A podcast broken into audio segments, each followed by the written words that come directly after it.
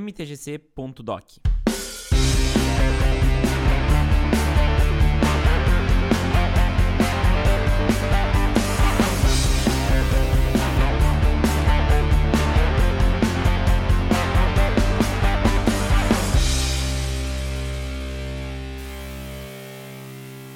E aí, pessoal, tudo bem? Meu nome é Vinícius Weitzman e esse é o MTGC, o podcast que busca entender o Magic como fenômeno cultural. O episódio de hoje é um MTGC.doc, um tipo de episódio de pauta em que exploramos de forma mais aprofundada temas que se relacionam com o Magic. Eu sei que é a primeira vez que vocês estão ouvindo esse nome e o selo que define um MTGC.doc no início do episódio. Mas não se engane, esse é o quarto episódio da série. Os outros são os seguintes: é o episódio 5 da temporada 4, o Magic é realmente um fenômeno cultural. O episódio 13 da temporada 4, uma ode aos campeões do mundo. E o episódio 19 da temporada 4, o baralho do diabo. Já deixa aí no reproduzir a seguir no Spotify e no seu agregador para ouvir em seguida e já ver essas semelhanças entre, entre o formato do MTGC.doc. Todos eles têm uma pegada exploratória que visa estudar certos assuntos, trazendo diversos convidados para comentar de forma mais específica sobre esses assuntos. O episódio de hoje fala sobre empreendedorismo, gestão e inovação no meio do Magic. Como extrapolar a competição por preços, que é o padrão de uma empresa que trabalha com Magic? Para isso, eu chamei empreendedores da área e um dos meus melhores professores no meu período na faculdade para falar sobre isso. Mas antes, os avisos.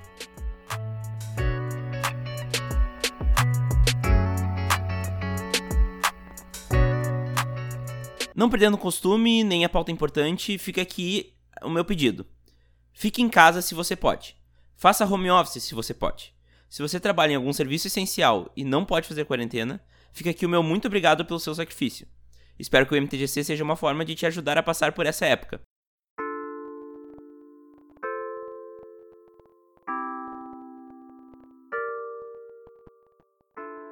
A quarta temporada do MTGC é patrocinada pela Burmana. Cada vez mais, a Barmana expande seus horizontes e torna sua plataforma mais completa. Além da inovadora Curadoria Premium, que oferece um serviço excelente para vendedores e compradores de carta, agora a plataforma tem trazido muito conteúdo para o seu usuário. Desde listas de decks que fazem resultados em torneios até as da comunidade, passando pelas expansões do jogo com muita informação e um deck builder fácil de usar. A Barmana não vai parar por aí. Fique atento no site que novidades estão saindo do forno em breve, com mais utilidades importantes para a comunidade de jogadores de Magic, principalmente nesse momento de isolamento social. Não perca tempo, acesse www.burmana.com e saiba mais.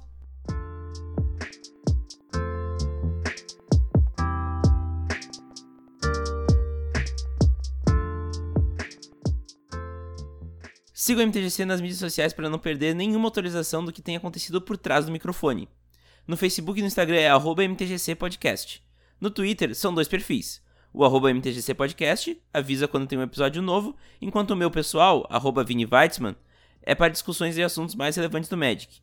Um outro jeito muito legal de interagir com o MTGC é mandando um e-mail com feedbacks, dicas de episódios ou apenas a forma como você escutou o MTGC. Cada e-mail é muito valioso, é só mandar o seu para epodcast.mtgc.com.br. Toda sexta-feira, às 20 horas, eu estou ao vivo na twitch.tv mtgcpodcast com o Commander Mesão, tanto via webcam com cartas de papel, quanto pelo mall. Anota aí na sua agenda e segue o perfil para receber suas notificações de quando eu estiver online. Gosta do MTGC e quer ajudar o projeto a se manter vivo? Agora você tem uma ótima opção para fazer isso. Você pode ajudar valores a partir de um real no Padrim ou no PicPay do MTGC. É só acessar www.padrim.com.br mtgc ou pesquisar por MTGC Podcast no PicPay e doar o valor que você achar que o MTGC merece. Ainda por cima, damos atribuições exclusivas para quem apoia o projeto. Inclusive, os padrinhos da categoria Aprendiz de Usa para cima têm seus nomes citados no MTGC. Cícero Augusto e Diego Leão Diniz, muito obrigado pelo apoio de vocês ao MTGC. Agora, fiquem com o episódio.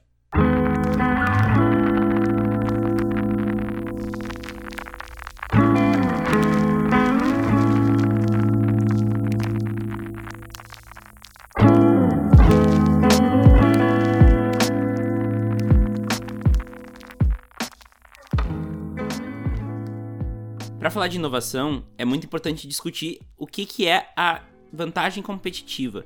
Por quê? Porque sem vantagem competitiva em uma empresa é muito difícil de inovar. A inovação ela é quase que atrelada à vantagem competitiva. E para entender um pouco mais desses conceitos da administração que são atrelados ao assunto, eu chamei aqui meu, meu ex-professor de administração estratégica, o Gustavo. Vou deixar ele se apresentar. Meu nome é Gustavo, fui professor do, do Vinícius aí durante um semestre. Eu sou professor universitário, sou empresário.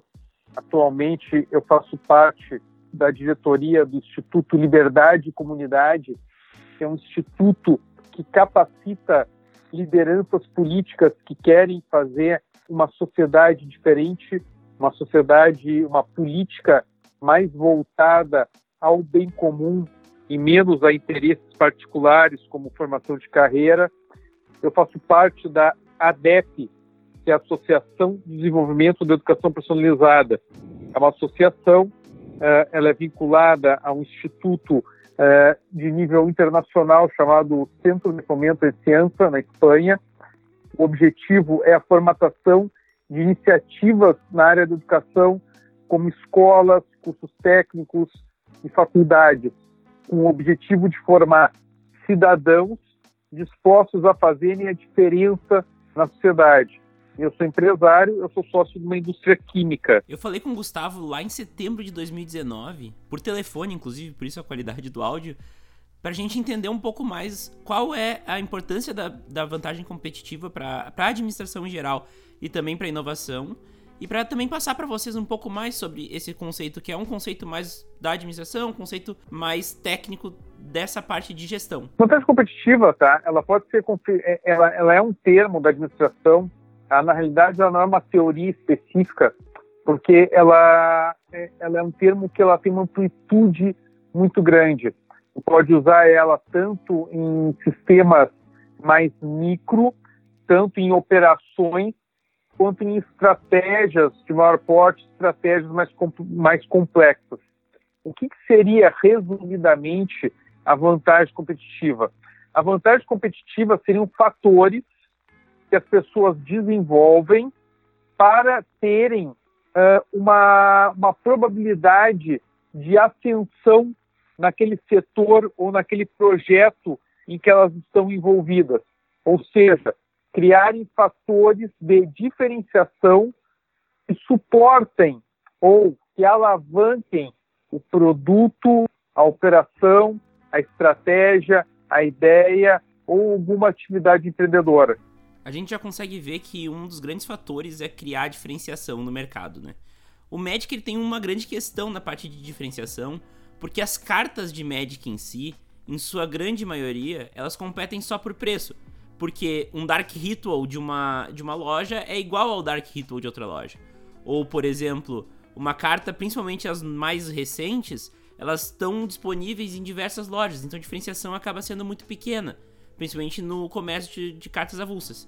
Então grande, o grande questionamento aqui é como gerar essa vantagem competitiva. De novo, né, o, como é um conceito muito amplo, né, e chega a ser até, até, até ser abstrato, a vantagem competitiva tu pode gerar tanto uh, numa operação simples, como, por exemplo, um controle de estoque dentro de uma empresa, ou até numa questão mais macro, como uma estratégia de posicionamento que a empresa vai ter no mercado. Tipo, uh, uma estratégia que ela busque fatores de inovação, fatores de diferenciação, fatores de uh, economias de escala, fatores de criação de barreiras de entrada a, a outros concorrentes. Para resumir a importância dessa vantagem competitiva que pode ser gerada por meio da inovação, a gente precisa pensar um pouco sobre a possibilidade da, do empreendedorismo sem essa vantagem competitiva. Tu vai fabricar uma commodity, tu vai trabalhar com uma commodity na realidade, tá? qual que seria, teria uma vantagem competitiva em relação a, a outros produtos no mercado?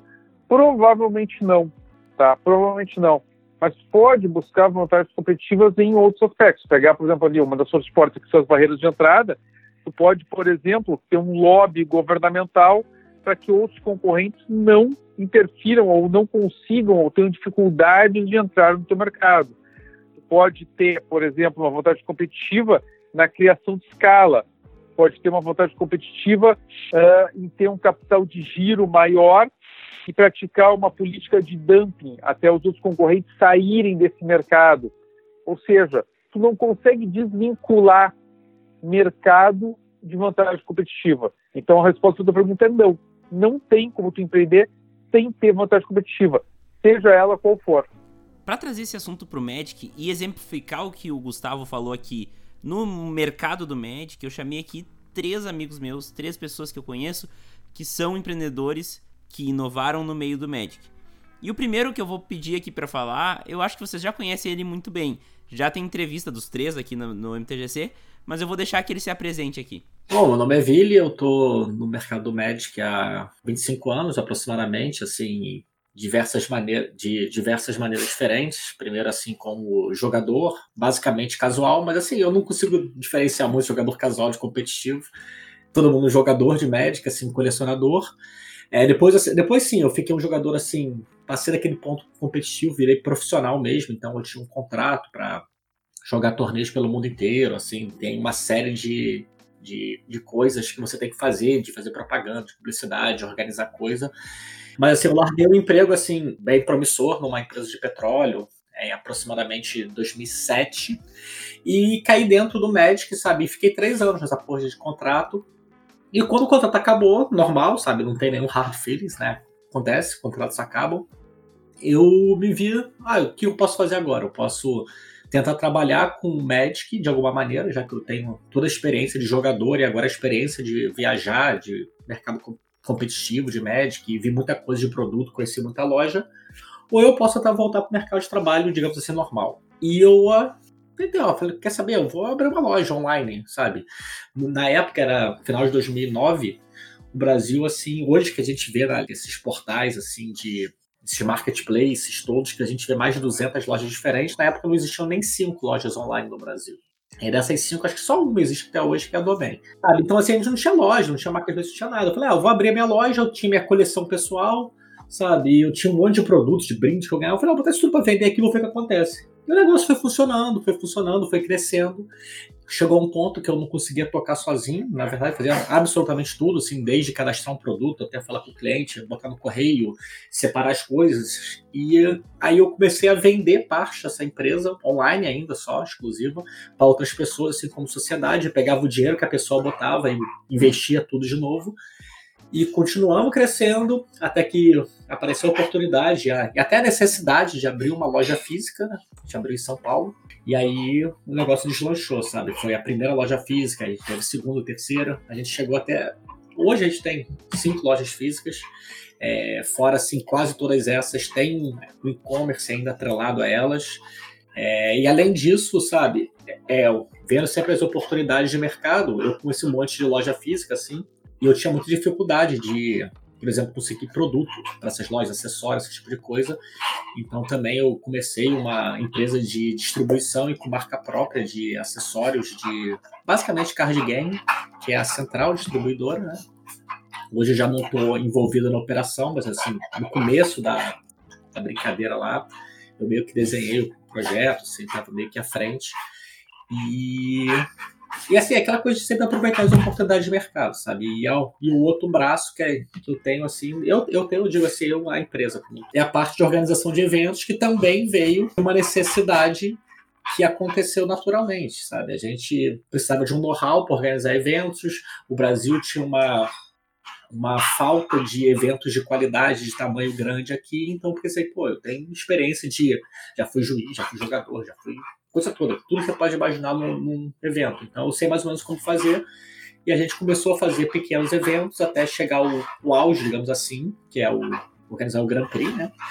E depois que o Grand Prix ele foi para o contrato da Tina Fireball, com esse monopólio mundial que a Wizard passou, eu comecei a fazer pequenos eventos independentes. Então a gente fez o, nacional, digamos assim, o nacional extraoficial, que a gente chamou de Brasil National Tour. Depois a gente organizou lá também City. Essa parte cresceu, e aí sim a Wizard já olhou, pô, então vocês fizeram um negócio bem legal, vocês querem um apoio maior para isso, a gente conseguiu o apoio deles. Então a gente tenta fazer essa coisa, todos esses negócios assim que eu trabalho hoje, eles têm de certa maneira eles gravitam em volta de Magic. É, uma das coisas que a gente pode pensar também é que o Magic ele não é só facilmente inovável em produtos. A gente também pode inovar em serviços e em outros tipos de de coisas. Para isso, os outros dois convidados são perfeitos para mostrar isso, além do Vili, que também tem o, o empreendedorismo dele na parte de eventos. A gente tem aqui outros dois convidados que eu vou deixar os dois falar e se apresentar aqui, pra saber todo mundo que tá no episódio. E daí a gente já vai retomar esses assuntos. Bom, bom, primeiramente, valeu pelo convite aí, muito legal estar tá aqui. Meu nome é André, eu tenho um canal de Magic no YouTube e na Twitch. Trabalho com produção de conteúdo de Magic desde 2013. Na verdade, eu produzo conteúdo de Magic desde 2013 e desde 2016 esse é o meu trabalho. E basicamente isso, produzo conteúdo sobre vários aspectos diferentes do jogo. Estou ao vivo todos os dias, tem vídeo todos os dias. Uh, também já narrei alguns torneios, já trabalhei em eventos, organizando e etc. Então, tipo, muito, muito do que tem, muito do que é possível fazer com produção de conteúdo de Magic eu já fiz. E por fim, mas não menos importante, nosso último convidado. Então, eu sou Bruno, Bruno Alcântara, fundador da Burnimana.com, uma plataforma de compra e venda de cartas de Magic the Gathering de usuários, né? Tudo que está lá é de usuários de todo o Brasil e a gente tem o nosso sistema de curadoria premium onde a gente faz toda a parte de gerenciamento, armazenamento e venda dessas cartas para o usuário da nossa central, despachando para o Brasil inteiro. Além de algumas outras funcionalidades aí que a gente vai falar no decorrer. E é muito importante para a geração de vantagem competitiva que haja essa inovação.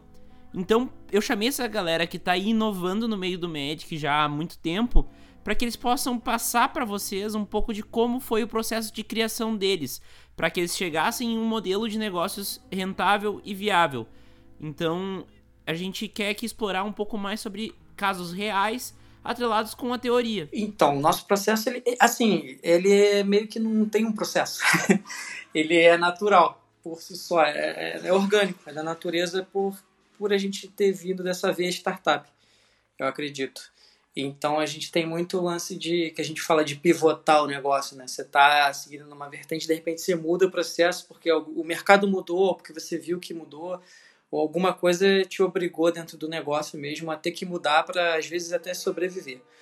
É, a gente começou assim, como você falou, como um box de assinatura lá em 2012. Então a gente tinha um box onde você recebia vários brindes e surpresas de Magic the Gathering no box, né? E aí a gente foi mudando ao longo do tempo. Quando a gente retornou é, em 2018, a gente veio com o, a curadoria, né? onde você envia as cartas, eu expliquei no, no começo, e a gente faz toda a parte de catalogar, e escanear essas cartas para você, porque tudo fica com a frente e verso lá exposta na, na parte da marketplace para vender, então a pessoa não está comprando uma imagem meramente ilustrativa, até para saber sobre os danos e condições da carta, se tiver. E viemos vindo, inovando e mudando. E aí a gente viu a, a chegada do Magic Arena. É, conversamos na época com o André Manente, e a gente perguntou para ele, pô, o que, você acha de você ter um deck builder onde você possa opinar? Você vai criar isso junto com a gente. Porque deck builder a gente sabe que existe N sites por aí, né? Isso já existia, nós não fomos o criador do deck builder. E ele falou assim, pô, super top. Eu falei assim, mas vamos fazer um que exporta para arena em português, porque não tem ainda.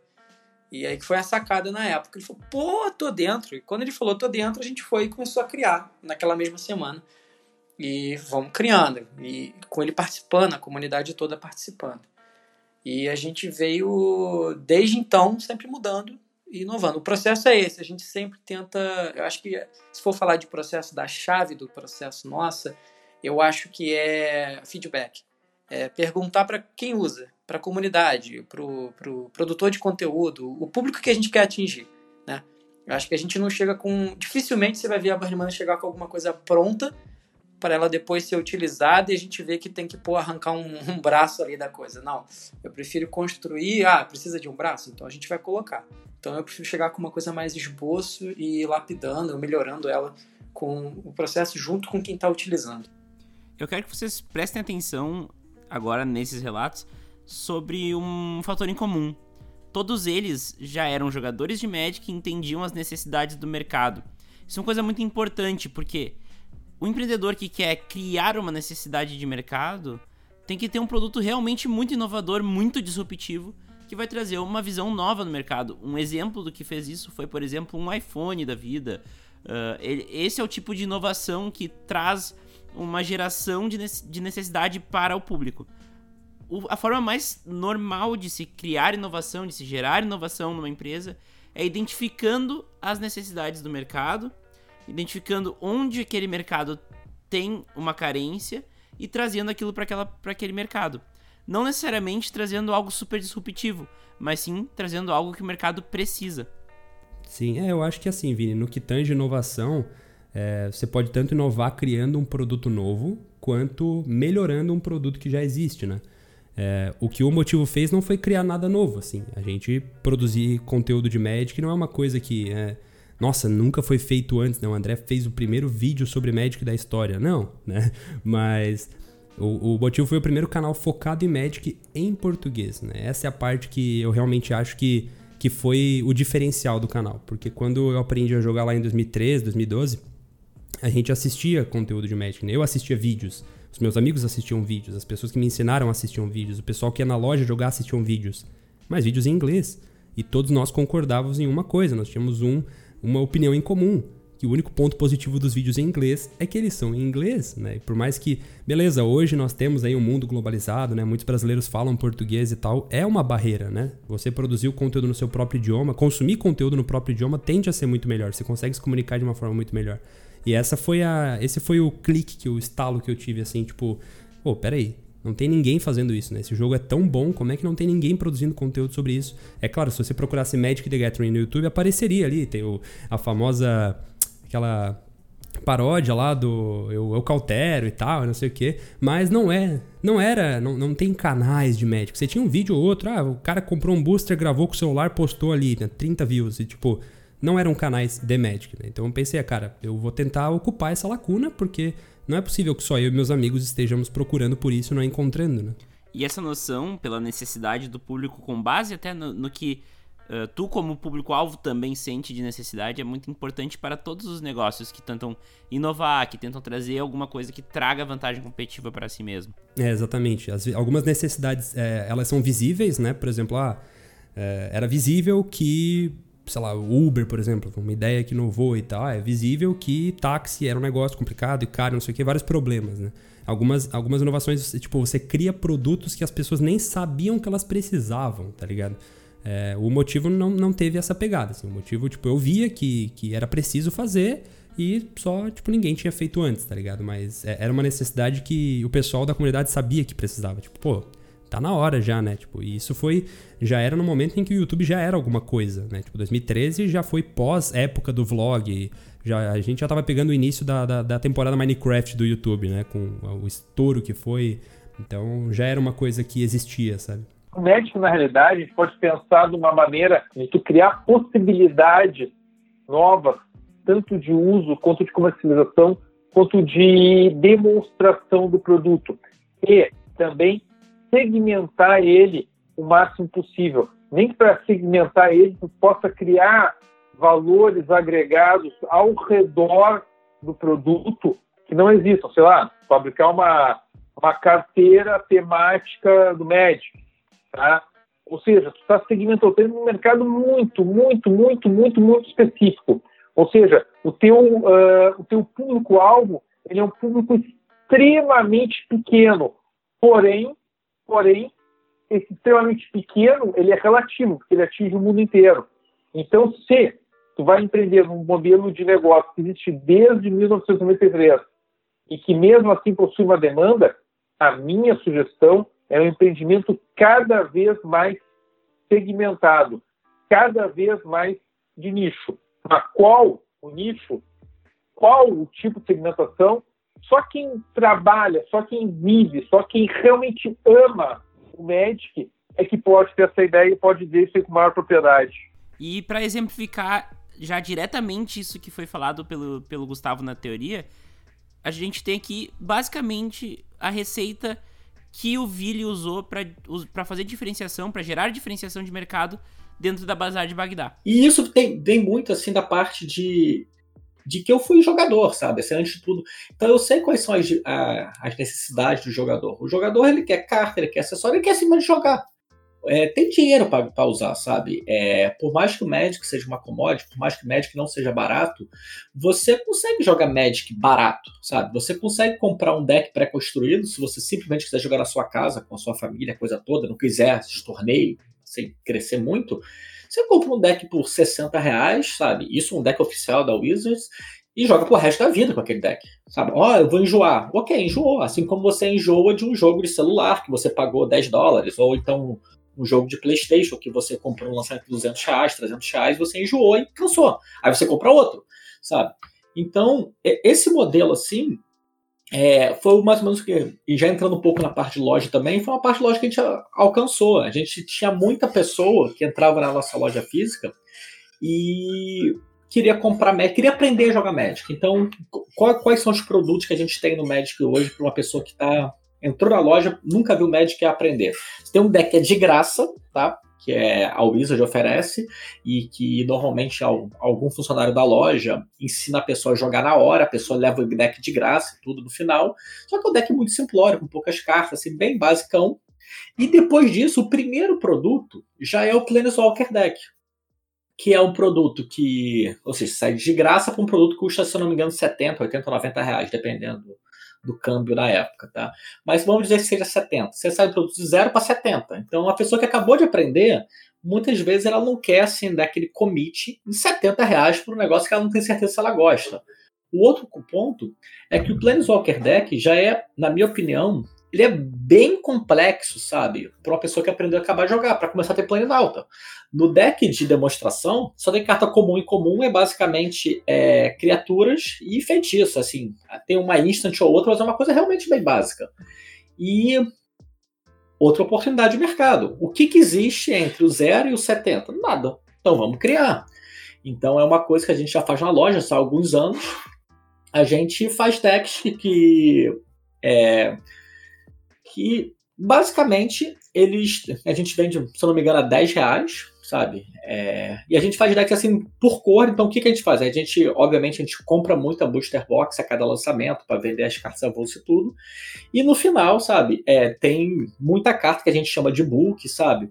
E é bulk para talvez o construído, competitivo, mas são aquelas cartas que jogam bem no draft, por exemplo. Então, ou seja, elas têm uma certa sinergia, elas vêm em jogo, elas, sabe, montam um deck com sentido. E a gente sempre chega no final é, desse processo de abertura, sobrou bastante coisa, sabe? Que é aquelas coisas que a gente sabe que a gente não vai vender é, individualmente, sabe? A gente não vai vender individualmente um urso cinzento. Quem vai comprar um cinzento se não for um colecionador? Ninguém vai comprar para jogar no deck principal competitivo. Então a gente sobrou um monte de urso cinzento. E a gente vai lá e faz um deck assim, sempre com sentido, assim, a gente sempre faz com um tema, sabe? Ou uma cor, ou uma tribo, ou alguma coisa. Aí sempre o negócio vai ser bem equilibrado, como se fosse um booster, sabe? Então sempre tem uma rara, tem, sei lá, 10 incomuns, tem um monte de comum, tem os terrenos básicos, e alguma coisa tipo de 10 reais, sabe? Então a pessoa, ela sai do deck de graça, aí ela tem essa segunda oportunidade, que é um deck de 10 reais, que hoje é o preço de menos de um café no Starbucks, é, que é um deck com sentido, que ela vai aprender mecânicas novas, ou seja, ela vai ter, por exemplo, mecânica da edição agora que acabou de lançar Icória. Vai ter nesse deck uma carta de Commutate, vai ser o primeiro contato dela com Mutate. Só que se ela for direto pro deck de Planinauta da edição, vai ter Planinauta, vai ter Mutate, vai ter um monte de coisa acontecendo, sabe? Então a gente bota umas pequenas pimentinhas desse deck que a gente chama de deck iniciante, e é um produto assim muito bem visto, principalmente na loja por completar esse gap, sabe? Então, o que a gente vê de progressão natural de jogador é o deck de graça, e aí ficaria esse void todo que a pessoa, assim, ou desistiria de jogar Magic, ou iria comprar direto um produto caro, a gente pega a pessoa pela mão e vai levando, sabe? Então toma esse deck de 10 reais, aí a pessoa gosta, acaba comprando mais um deck desses de 10 reais, Aí ela pensa, pô, mas eu queria melhorar meu deck. O que, que você tem aí? Ah, tem os booster. Pô, mas o booster é 20 reais, vem só 15 cartas. Ah, então, sei lá, sabe, tem booster de, sei lá, M19, que é uma edição mais antiga, e que esse aqui tá em promoção por 8, sabe, 9, sabe, tem coisas assim mais antigas. E a pessoa vai montando a pequena coleção devagarzinho, sabe? Ela, aí ela compra um booster. Ela, pô, mas o booster não era o que eu queria, porque eu queria uma carta especificamente verde pro meu deck de unicórnio.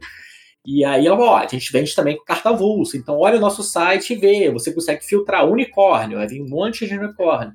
Então, assim, é toda uma combinação desse suporte ao cliente, não na adquirência do cliente, mas assim, no relacionamento dele com o jogo. Porque muitas vezes um cliente, ele. Quando a gente fala, ah, mas você vai procurar um cliente, ele vai voltar para casa, vai comprar carta online, não tem problema, sabe? É, se o Magic tiver 25 milhões de jogadores em vez de 20 mil, tá ótimo, porque eventualmente, tipo, o cliente vai na minha loja, aprende a jogar, ganha um deck de graça, ganha não sei o quê, ganha um desconto, aí ele volta para casa dele, aí entra no site online e compra de uma loja de Brasília. Ok, sabe? Não tem problema, sabe? E a mesma coisa pode acontecer na loja de Brasília aprender a jogar e comprar na minha. Então eu acho que assim é um, um, um círculo virtuoso que no Magic que tem muito esse senso de comunidade. É, as, as, grandes lojas, acho que a grande maioria das lojas elas têm isso e a gente está inserido nesse nesse conceito todo de experiência de acompanhar o jogador e obviamente assim ia ter todo tipo de público. Assim, a gente tem assim como esse aprendendo, a gente tem um jogador que a gente chama de casual, que basicamente joga com as pessoas da família, do prédio, da rua, que não vem, frequentam lojas. Então, esse tem, tem que ter outra abordagem para atender. Não adianta eu chegar e mandar uma mala direto, ó, compre booster. Ele vai ignorar, vai pagar direto, sabe? Assim como o jogador de Commander, sabe? É, esse jogador normalmente ele agrega um valor maior, sabe? Ele quer é, cartas mais especiais, ele quer um tratamento diferenciado, ele quer alguém que entenda o que ele está fazendo, sabe? O, por exemplo, eu, que não jogo muito Commander, sabe? Jogo bem pouco, para falar a verdade. Eu não consigo chegar e pegar um deck de Commander de alguém. Chegou um cliente na minha loja com um deck de Commander, assim, cheio de dual land, cheio de coisa, e me pede os conselhos do que, que pode melhorar. Eu não sei fazer isso sabe? Mas eu tenho alguém na loja que é especialista comanda, que vai dar uma clínica ali, ó, isso aqui é legal, isso aqui é legal. Você tem essa opção aqui que custa X, essa aqui custa 2X, aqui custa 3X, os efeitos são esses, sabe? Então, é, a gente tem hoje um time assim bem preparado que atinge todos os públicos, do casual, competitivo, do iniciante ao expert.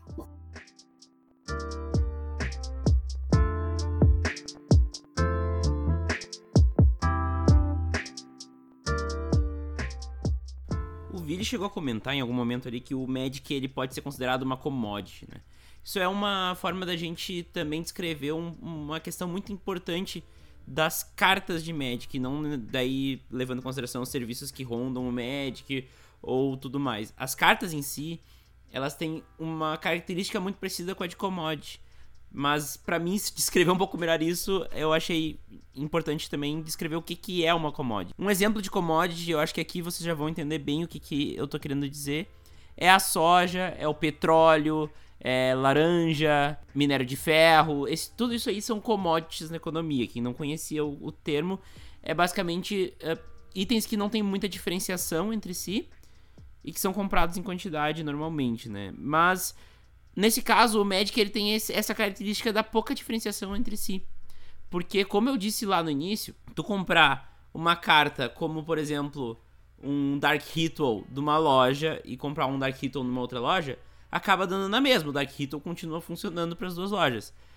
O que vai fazer diferença é daí os serviços acessórios da carta. Mas a carta em si acaba sendo uma commodity. Como o Gustavo falou lá no início, uma commodity ela não gera vantagens competitivas. Então, como que a gente consegue gerar vantagens competitivas com o Magic? Mesmo que as cartas elas não tenham diferenciação entre uma e outra.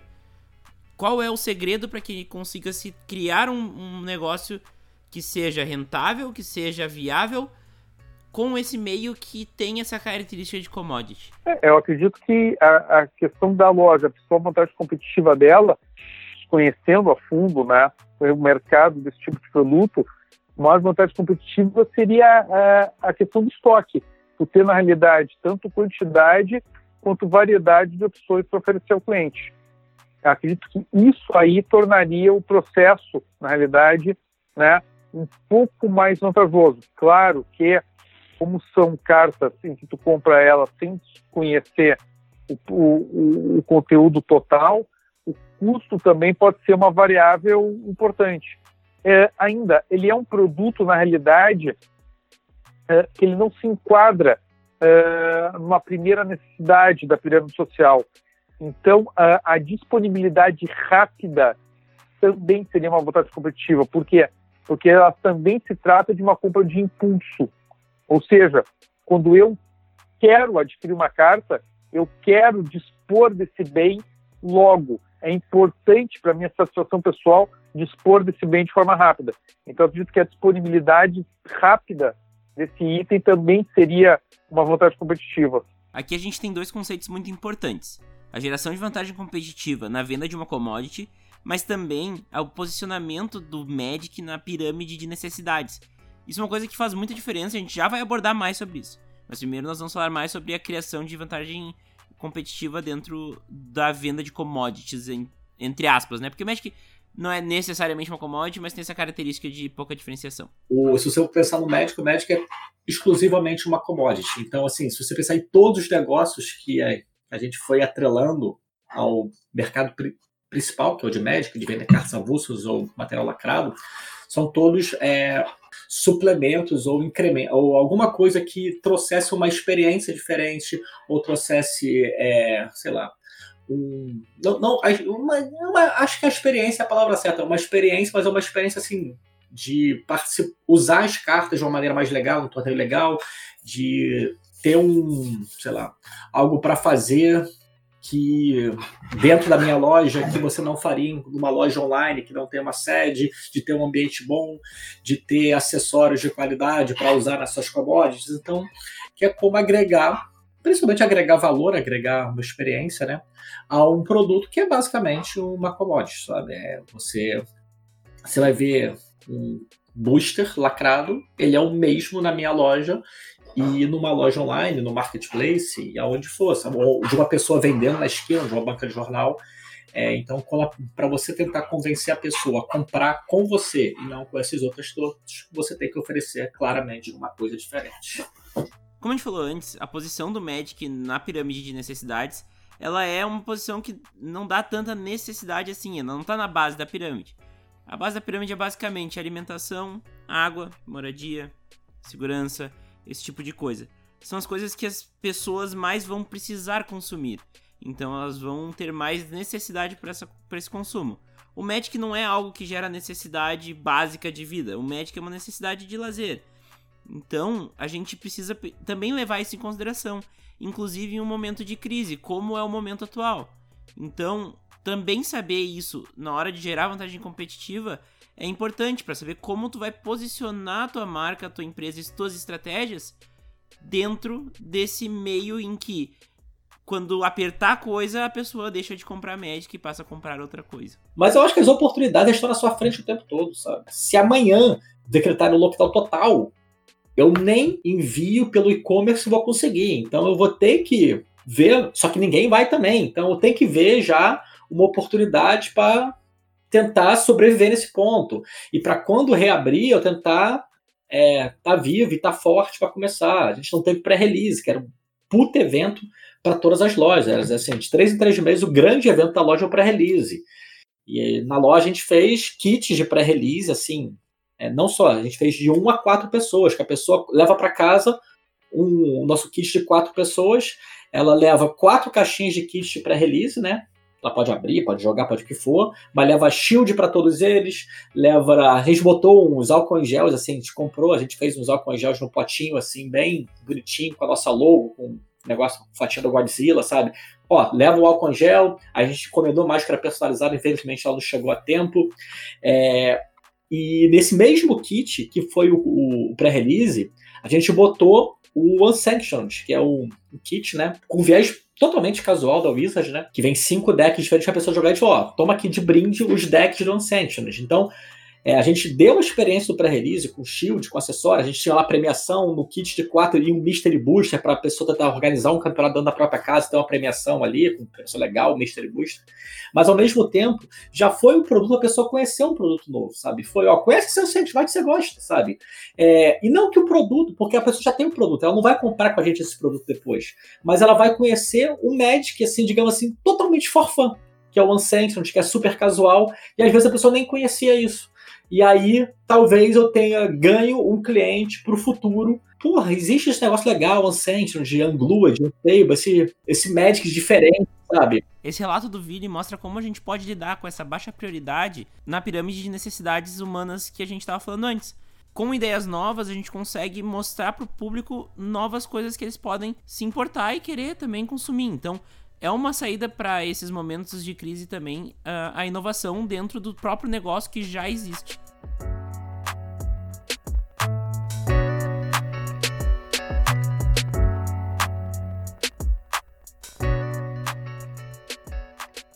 É que na realidade isso é um dos princípios do marketing, né?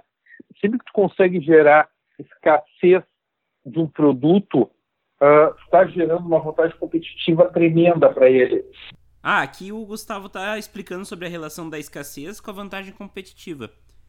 Ele vai falar em alguns momentos de carta Pokémon, mas é porque era a referência que ele tinha, então considerem Magic quando ele falar isso, porque aplica para os dois, na verdade. O modelo de negócios do Magic e do Pokémon são muito parecidos Pokémon Card Game, né? E, e prestem atenção nesse, nesse trecho porque aí vai explicar coisas bem interessantes para inclusive reprints. A grande questão da carta, nos últimos séculos, né, o que, que gerava escassez? Gerava escassez, na realidade, o excesso né, de busca por determinado item. Tá? Numa, num produto tipo a carta Pokémon, tu faz algo que é inédito, que é inovador no mercado, que é o quê? Que é, na realidade, tu trazer, né, em vez do mercado gerar escassez, tu gerar escassez a um produto que é teu. Ou seja, quando tu lança um produto e tu, ao mesmo tempo, é, tu cria um mercado menor para esse teu produto, ou seja, tu restringe esse teu produto no mercado, tu cria uma escassez que se transfere automaticamente para o preço de venda dela. Ou seja, mesmo as pessoas vão querer comprar aquele produto, porém pagando um valor mais alto. Então, quando tu consegue fazer isso aí, é, que um produto tenha escassez, né? quando tu consegue fazer uma lógica inversa à lógica de oferta e demanda do mercado, que é o mais comum, tá? que é o mais comum. Por exemplo, pega o preço do petróleo, tá? Quando, o, quando é que tem, quando é que o preço do petróleo aumenta? Quando é escassez, quando ele diminui forçadamente a produção. Claro que o petróleo ele é um bem essencial, então não se aplica essa mesma dinâmica, por exemplo, uma carta Pokémon, que por não ser um bem essencial e tu conseguir gerar escassez, tu consegue aumentar o custo. Quando tu faz isso com um bem essencial, tu tem toda uma demanda política e econômica e pessoal que podem interferir naquele consumo. Agora, quando eu tenho um produto em que essa demanda ela é puramente de satisfação e eu consigo gerar escassez para ela, quanto mais escassez eu gero, menor, menor é a insatisfação do cliente. E essa é a grande sacada. Então, numa carta Magic, por exemplo, se ele consegue gerar uma escassez para um produto de menor uh, oferta no mercado, muito, muito melhor para esse próprio mercado. Maior é a tendência de crescimento desse mercado. Essa relação é mais ou menos quando, quando tu abre uma, um booster e acha uma carta cara. Por que, que essa carta tá cara? Por questão de escassez mesmo. Uma carta rara, uma carta mítica, uma carta mais escassa do que uma carta comum. E esse é o grande exemplo do Magic para isso. Eu falei que, que era interessante ver isso por causa de reprints, por causa disso. Quando a gente tem um reprint, aquela carta deixa de ser tão escassa e dá um pouquinho menos de escassez para ela. Isso gera um ambiente de valor pro Magic e é algo que é importante ser estudado quando a gente está falando de inovação nesse campo. Falando em escassez para os nossos entrevistados, a gente está falando mais em recursos de valor que eles têm dentro da própria empresa. Recursos que são difíceis de imitar ou que são raros no mercado e que trazem para eles vantagem competitiva. Eu acredito que seja a parte da tecnologia implementada ali, porque como a gente trabalha com tecnologias assim mais de ponta, o que está saindo no mercado, desenvolvimento de software, fica um pouco mais difícil para que talvez a, o mercado né, se adapte rápido. E acho que essa outra palavra também é o se adaptar rápido ali. Esse outro termo aí também é o que faz uma diferença aí de ser, não digo de raro, mas de estar tá na frente. Porque como a gente não tem algo muito monolítico, difícil de tipo desconstruir e montar tudo de novo igual um Lego, então isso faz torna a gente muito rápido para as ações que a gente tem que tomar.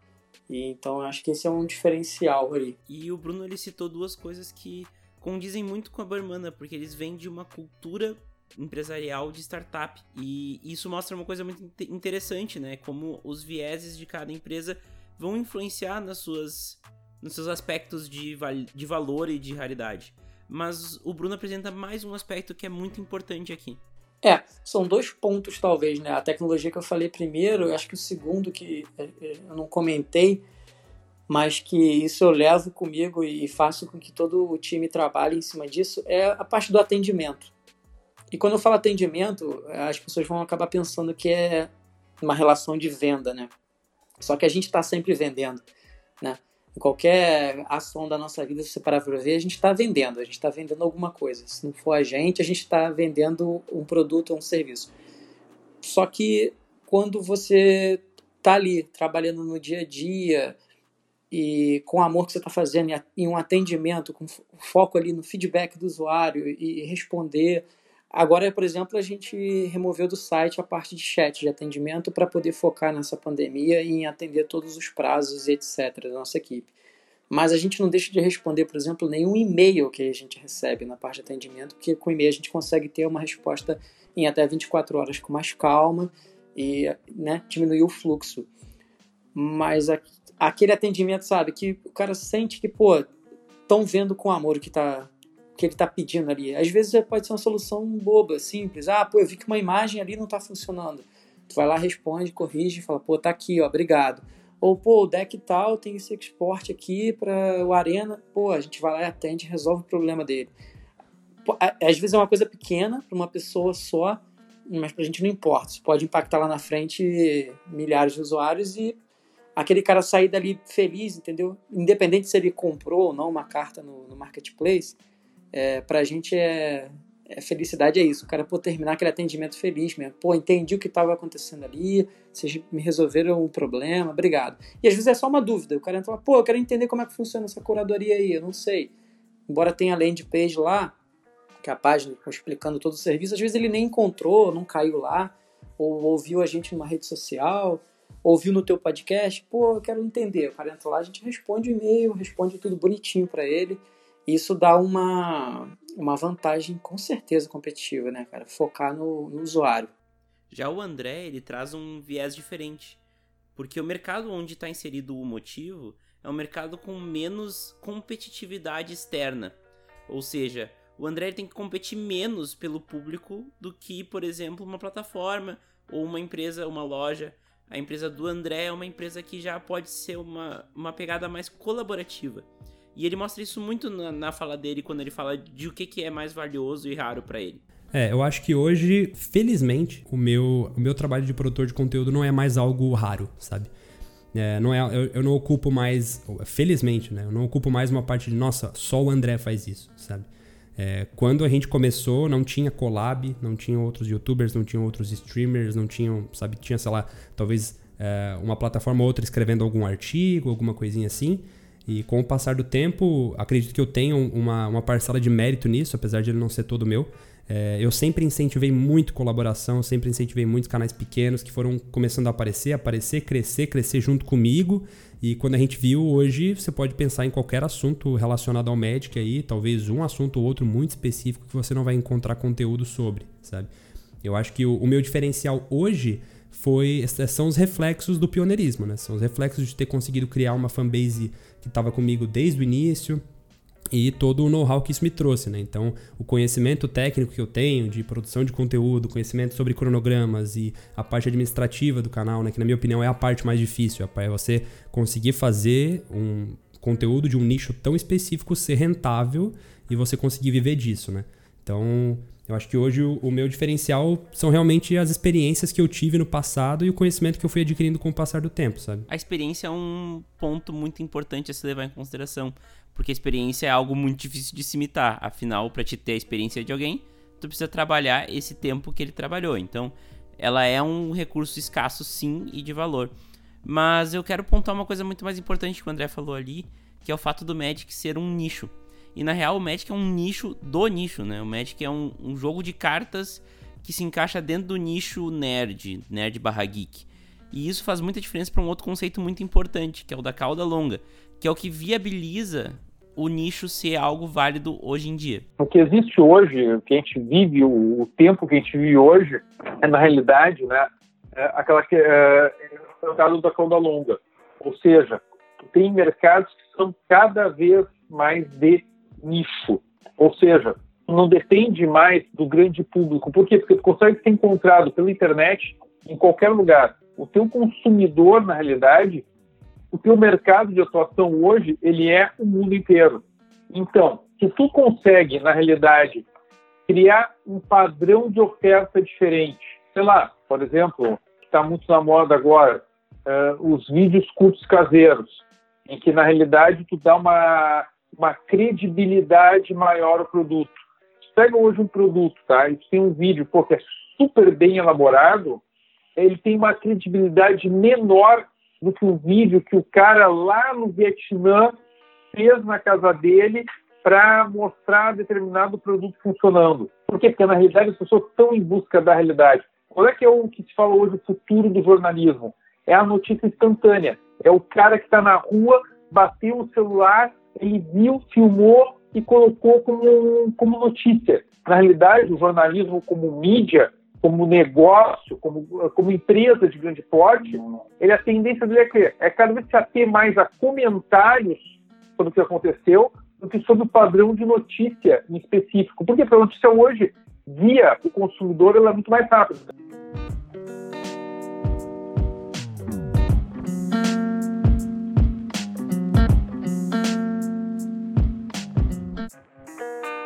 Disse lá no início que a ideia desse episódio era te inspirar e dar ideias novas, talvez dar um, uma iluminação aí para uma nova ideia, talvez criar um brainstorm a partir desse podcast.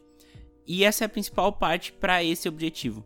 A gente passou por várias coisas técnicas de administração aqui, administração e gestão. Botamos todas elas na prática, mas agora vem a parte mais importante. Qual que é o espaço de inovação que o Magic tem e o que, que é preciso para inovar. Você não precisa ser um, um, gênio criativo inovador, sabe? Você pode ser um inovador basicamente pegando, trazendo coisas de outros mercados para o seu mercado. E essa é uma via de mão dupla, assim como você pode levar coisas do mercado de Magic para qualquer outro mercado de fora, obviamente aplicando da maneira certinha, sabe? E isso está alinhado também com o que o Bruno também fala pra gente quando ele explica um pouco mais sobre os espaços de inovação que ele vê na Barmana e ele mostra que tem como criar a partir do que já está criado. Não precisa ser uma ideia ultra disruptiva para que tu consiga fazer uma inovação. Eu vejo muita coisa ainda. Muita coisa que não foi feita, muita coisa que já foi feita, mas que pode ser feita de outra visão, de outra maneira. É, a gente mesmo está lançando essa semana duas coisas novas aí lá na, no site, na plataforma. É, uma delas é organizador de torneios, onde o usuário vai poder organizar um torneio dele. Se você pegar e olhar, você tem vários sites que já fazem isso no mundo, se bobear até no Brasil. Mas para a gente não importa muito isso, porque a gente tem o jeito Burn Money de, de ser de fazer, sabe? E de atender e fechar ali para que o nosso usuário tenha dentro da nossa plataforma um pouquinho de cada coisa que ele precisa utilizar para o Magic. E nesse momento, por exemplo, que você falou, ah, pô, difícil a pandemia, pensa antes. Mas eu acho que até agora a gente tem que pensar nisso, de inovar nesse momento. Agora, mais do que nunca, a gente tem mesmo que inovar. E esse organizador de torneios é um exemplo. A gente está pensando numa forma das pessoas interagirem, jogarem os torneios, lojistas, seja quem for quiser organizar, e todo mundo da sua casa, porque não tem como abrir as lojas para lá jogar fisicamente, não tem como se encontrar na casa do amigo para jogar. E a gente quer fazer, é, unir a comunidade ali para poder passar por esse momento e continuar com o nosso hobby. É, esse é só um exemplo que eu citei, mas tem muita coisa ainda para trabalhar. E se você pegar as ações últimas da, da Wizard, né, que é a detentora do jogo, você vê que está caminhando para com certeza se consolidar né, no mercado digital, o Magic, e muito futuro pela frente. Você vê grandes marcas, por exemplo, semana agora a gente teve um torneio da Red Bull que está iniciando, agora acho que foi os, qualif é, os qualifiers né, de, de, classificatórios lá, e com premiação maneira, boa. Então você vê grandes marcas investindo no jogo, né? Com certeza tem, tem, tem um motivo para isso, né? deve estar tá funcionando, deve estar tá indo bem, né? Acredito. Então, assim, vale a pena, assim, com certeza inovar, seguir inovando. E às vezes inovação não é criar o próximo Facebook, o próximo Instagram. Às vezes inovação é só você pegar e fazer alguma coisa que já fazem de uma forma diferente, às vezes. Não precisa criar algo novo para inovar, entendeu? Essa é a minha visão.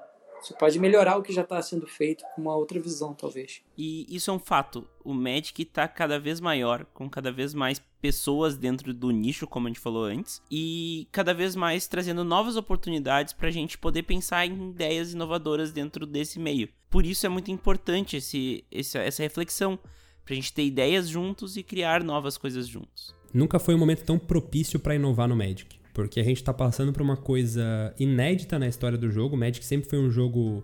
Eu não vou dizer 100% analógico, porque a gente tem aí Chandalar e Duels of the Planeswalkers e um monte de outros jogos de Magic que a gente teve.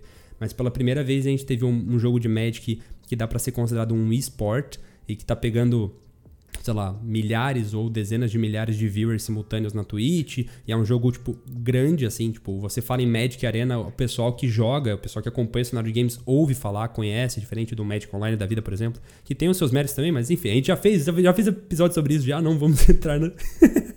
não vamos entrar nessa discussão de novo, mas enfim, é, é um momento muito propício porque o Magic está se digitalizando muito e tem muita gente chegando no jogo agora, né? É claro, eu, quando eu digo momento propício, eu, eu digo entre parênteses após coronavírus, né? Porque, enfim, não é um momento muito fácil de inovar, né? Se você é administrador, você sabe, não, não é um momento que você deve se cobrar tanto assim, de tentar ter a ideia disruptiva e quebrar o mercado, não sei o quê, porque o mercado já está quebrado por outras razões. Mas, enfim, é, eu acho que pela digitalização, pela, pela forma como o Magic está crescendo hoje, pela quantidade de coisa acontecendo, eu acho que é o momento sim de inovar, sabe? Tipo, é muito, muita oportunidade para criar torneios, criar eventos, criar interações, tipo, apesar do, do Magic Arena ter os seus problemas e as suas limitações, tipo, até quem sabe desenvolver softwares que possam interagir com o Arena, sabe? Tipo, só de conversar aqui já vão vindo ideias que, que são coisas que poderiam aparecer, sabe?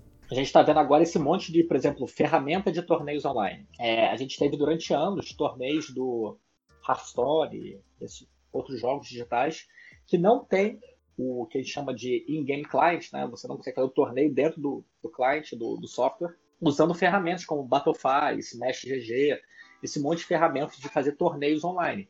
E o Magic Arena, com o crescimento, o Magic Arena ainda não tem essa parte de torneio dentro, é, não tinha como fazer. Então, começou a aparecer um monte de empresas tentando entrar nesse nicho, sabe? Então, a gente viu, por exemplo, hoje a gente tem o MTG Melee, que é um software feito basicamente por juízes de Magic, jogadores, sabe? É, antigos organizadores de GP, que é, um, que é uma dessas ferramentas exclusiva para Magic, que é via web. A gente já viu a Channel, que já fez já foi um negócio acima. Ela criou o dela, se eu não me engano, não sei se é dela, mas ela que anunciou, que é o Arena Nexus, que ele já, já é integrado com o Arena, então aparece uma janelinha assim dentro do Arena para você postar seu resultado. A gente está vendo a Liga Médica agora, é, faz, criar um sistema de torneio. Então, eu acho que essa parte de é, se a gente está nesse mundo conectado, sabe, a gente quer organizar torneios e integrar todo mundo, a gente tem muita coisa assim, na área de tecnologia que é para fazer como organizar torneios online, sabe, é, como talvez transmitir partidas online. Então, assim, esse eu acho que é um, é um nicho assim bem óbvio. As pessoas estão começando agora, sabe? É tudo a toque de caixa, porque a pandemia meio que acelerou isso. Eu acho que seriam coisas que talvez demorassem muito mais para acontecer e a pandemia acelerou. Então, dá para inovar nesse sentido. A gente tem muita coisa, por exemplo, assim, é, alguns anos atrás eu tentei fazer, mas acabou que eu estava com pouco staff, pouco, pouca gente no, no meu time para poder fazer, que é essa coisa de assinatura, serviço de assinatura. Provavelmente todo mundo conhece o Nerd ao Cubo ou qualquer uma dessas assinaturas mensais, seja do que for. É, e não existe verdade, algumas pessoas já tentaram, mas acho que não fizeram da, do ponto certo. Então a gente pode tentar nessa coisa assinatura. É, em linhas gerais, sabe? Eu acho que o, o Magic e o mercado assim, de card game ele é muito atrasado com esse tipo de coisa, tá? Então, se você olhar para os lados, você olha qual, assim, meu conselho, digamos assim, seria olha para os lados, outro, digamos assim, outro business mais evoluído. O que, que eles estão inovando? Sabe, não é vergonha nenhuma você pegar uma ideia boa e aplicar para o seu negócio. caixa de assinatura funciona? Funciona. Coisa online funciona? Funciona. É, talvez trabalhar. É, a gente tem muitas empresas de mídias sociais, assim, que a gente chama de marketing digital, oferecendo serviço para lojas, ou cuidar das suas redes sociais. Talvez alguém que entenda disso, talvez faça um extra mile, ofereça um, um serviço melhor, sabe? Personalizado específico para o público de card game, via aplicativo, que a pessoa consiga fazer um track das compras dela, que quando ela compre um produto de Magic, digamos assim, falando de Magic especificamente, numa loja, esse produto automaticamente, sei lá, ele mostra o que, que você pode fazer com esse produto. Ó, você pode jogar o torneio, esse, essa carta é válida no torneio tal, tem um aplicativo de Magic, é outra coisa que não existe, sabe?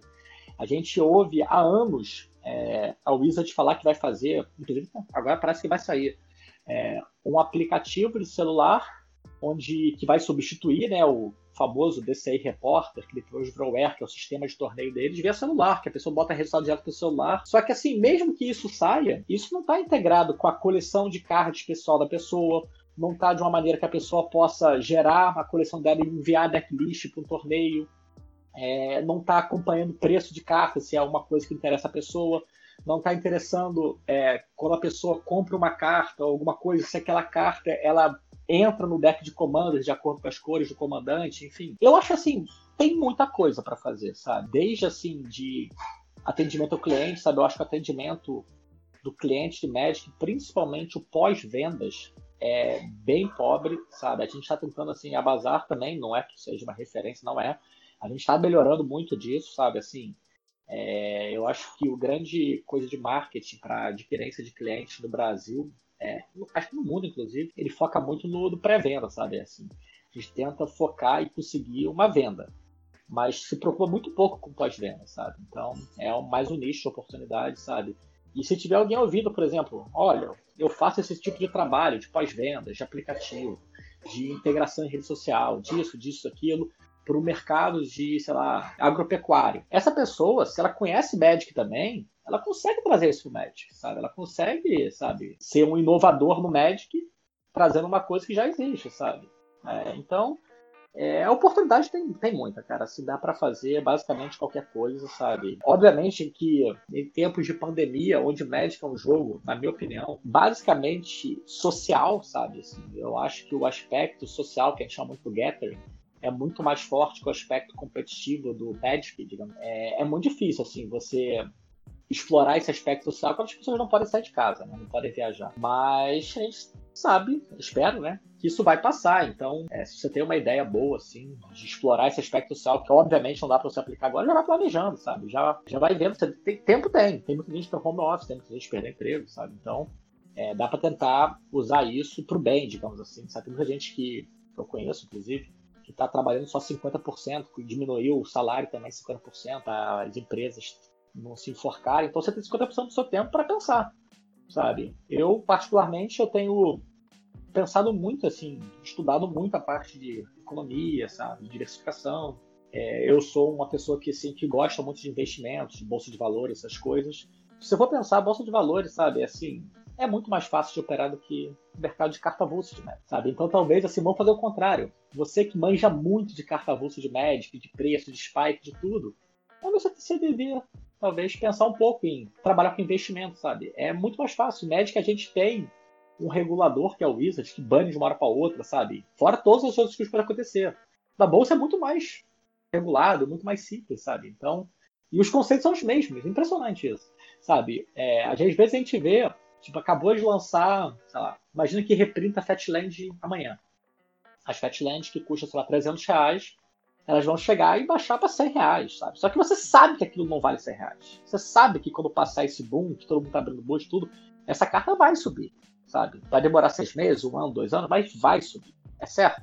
Não, não precisa ter medo. Quando elas forem reprintadas em cães, você comprava Fatland a 10 reais, 20 reais, sabe?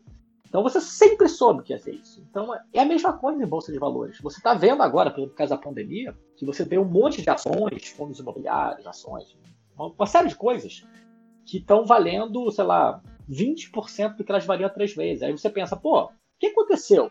Tem promoção! Então o mercado vai voltar ao normal. A empresa, ela tem, sei lá, o seu caixa, você sabe que ela não vai morrer. A gente não está falando de uma empresa pequena, uma empresa grande, por aí vai.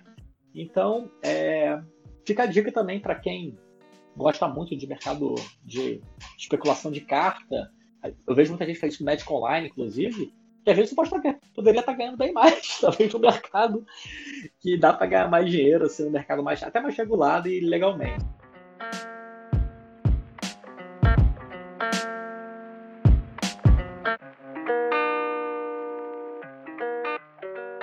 Depois disso tudo, eu acho que a única coisa que eu posso deixar aqui é a minha torcida para que esse episódio tenha te inspirado alguma coisa.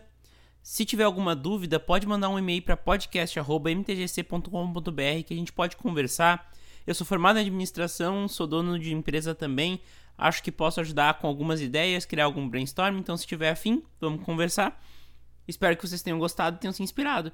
Eu vou deixar aqui todos os convidados se despedirem e depois a gente volta para conversar por último eu não, eu, agora que eu estou explorando melhor a, a, as mídias sociais, mas eu tenho, por enquanto, só o Twitter, que é o G da Costa, e o meu Instagram, que é Gustavo, Gustavo C. Costa 77. Mas, na realidade, eu, se pudesse dar uma, uma, uma mensagem, tá? é que, assim, ó, tá, o pessoal procurar cada vez mais empreender.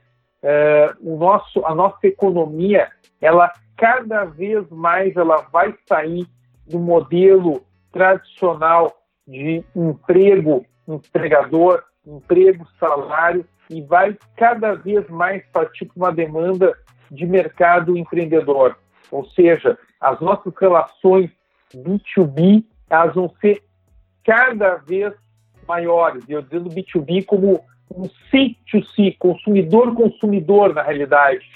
A, a demanda do mercado cada vez ela vai ser mais segmentada, ela vai ser mais focada, ela vai ser mais personalizada e as relações vão se tornar muito, muito mais diretas. Como a gente vê agora os novos aplicativos aí que eu fiquei. Então as relações elas cada vez tendem a ser mais diretas. E quem sair na frente, quem tiver, quem buscar na realidade essa veia empreendedora, com certeza vai, vai, vai, vai, vai, dar certo, vai, vai, vai, vai estar correto. Mesmo que, que não dê certo na primeira, na segunda, na terceira, na quarta, na quinta, realmente, esse é, é o futuro. E iniciativas como essa tua, do podcast, iniciativas de pessoas que negociam cartas como Magic, tem tudo a ver com essa nova dinâmica de mercado que vai acontecer, que já está acontecendo e vai se consolidar cada vez mais uh, nos próximos anos.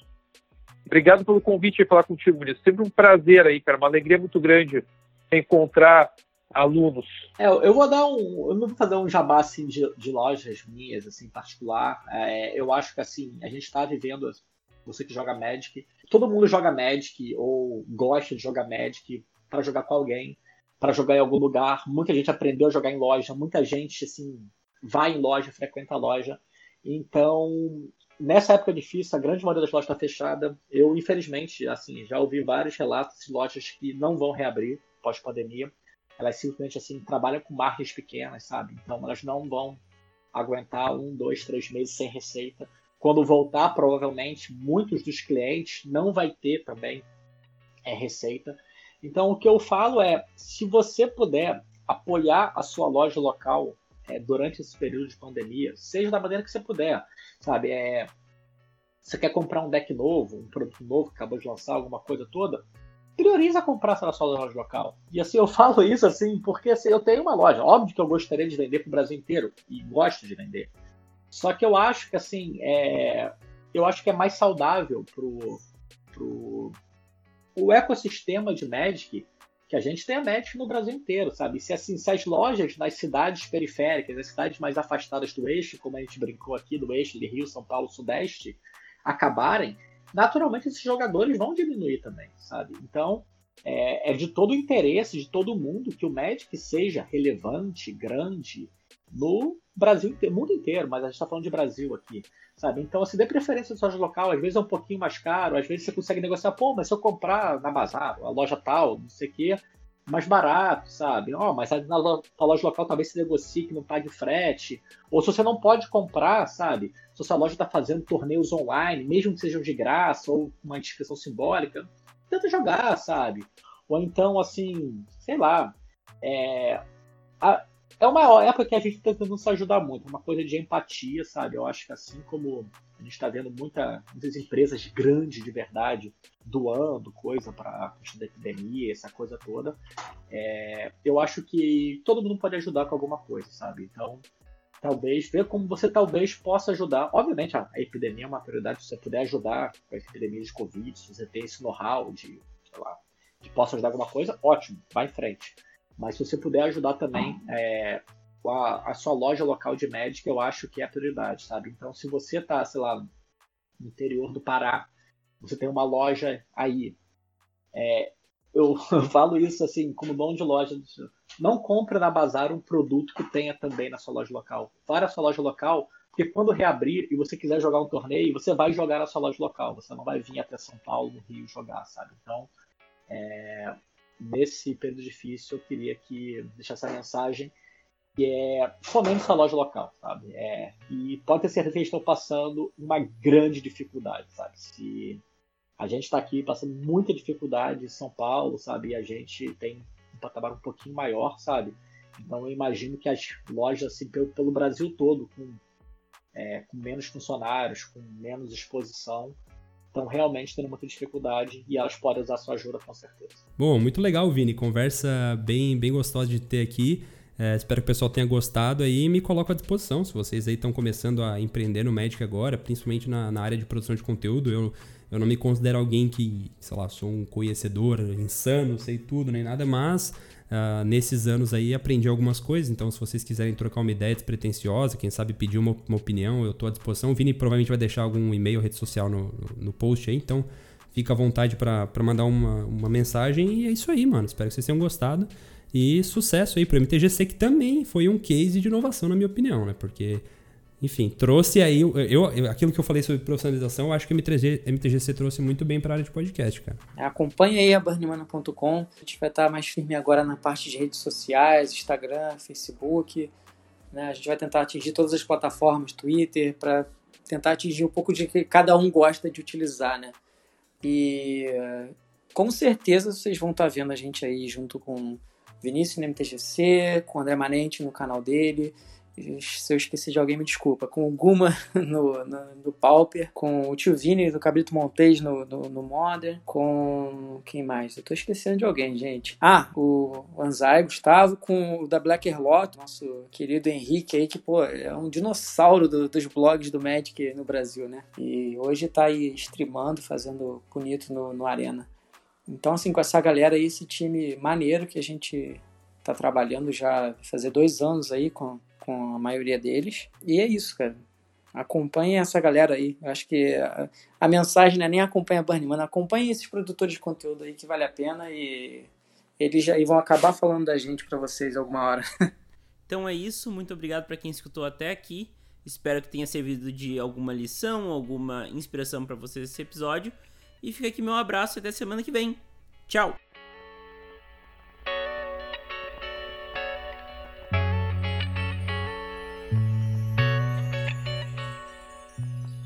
O MTGC é uma criação, uma idealização minha, Vinícius Weitzman. O roteiro, a narração e a edição desse episódio são todos meus. Os convidados são André Manente, do canal O Motivo, Bruno Alcântara, que é o CEO da Burnmana, e Viliedo, da Bazar de Bagdá, da central distribuidora e de diversas outras coisas. A vinheta de abertura é uma cortesia feita pelo Guilherme Borba para o MTGC. As trilhas do episódio são todas elas feitas pelo Felipe Martinelli, exclusivamente para o MTGC. Muito obrigado pela sua audiência e pelo seu carinho. Até a próxima semana.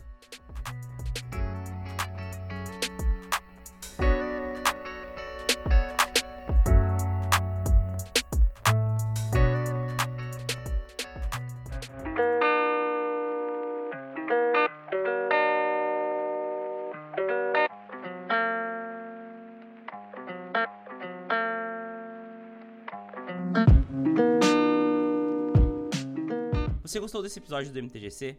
De onde veio esse tem muito mais. Conheça todas as entrevistas e assuntos já abordados por aqui, pesquisando por MTGC no Spotify, no Deezer ou no seu agregador de podcasts preferido. Se você quiser ajudar o podcast a continuar existindo, acesse www.padrim.com.br mtgcpodcast ou pesquise por MTGC Podcast no PicPay para doar o valor que você achar que o MTGC merece. Vamos conversar? É só mandar um e-mail para podcast.mtgc.com.br. Me conte mais sobre o que você acha do MTGC e traga seu feedback. Ele é muito importante para o trabalho continuar melhorando. Siga o MTGC nas redes sociais, Instagram, Facebook e Twitter é arroba MTGC Podcast. No Twitter você também pode me achar no arroba Vini Weitzman. Links na descrição, porque meu sobrenome é complicado e eu entendo vocês. Muito obrigado pelo carinho e pela audiência. Até semana que vem e tchau!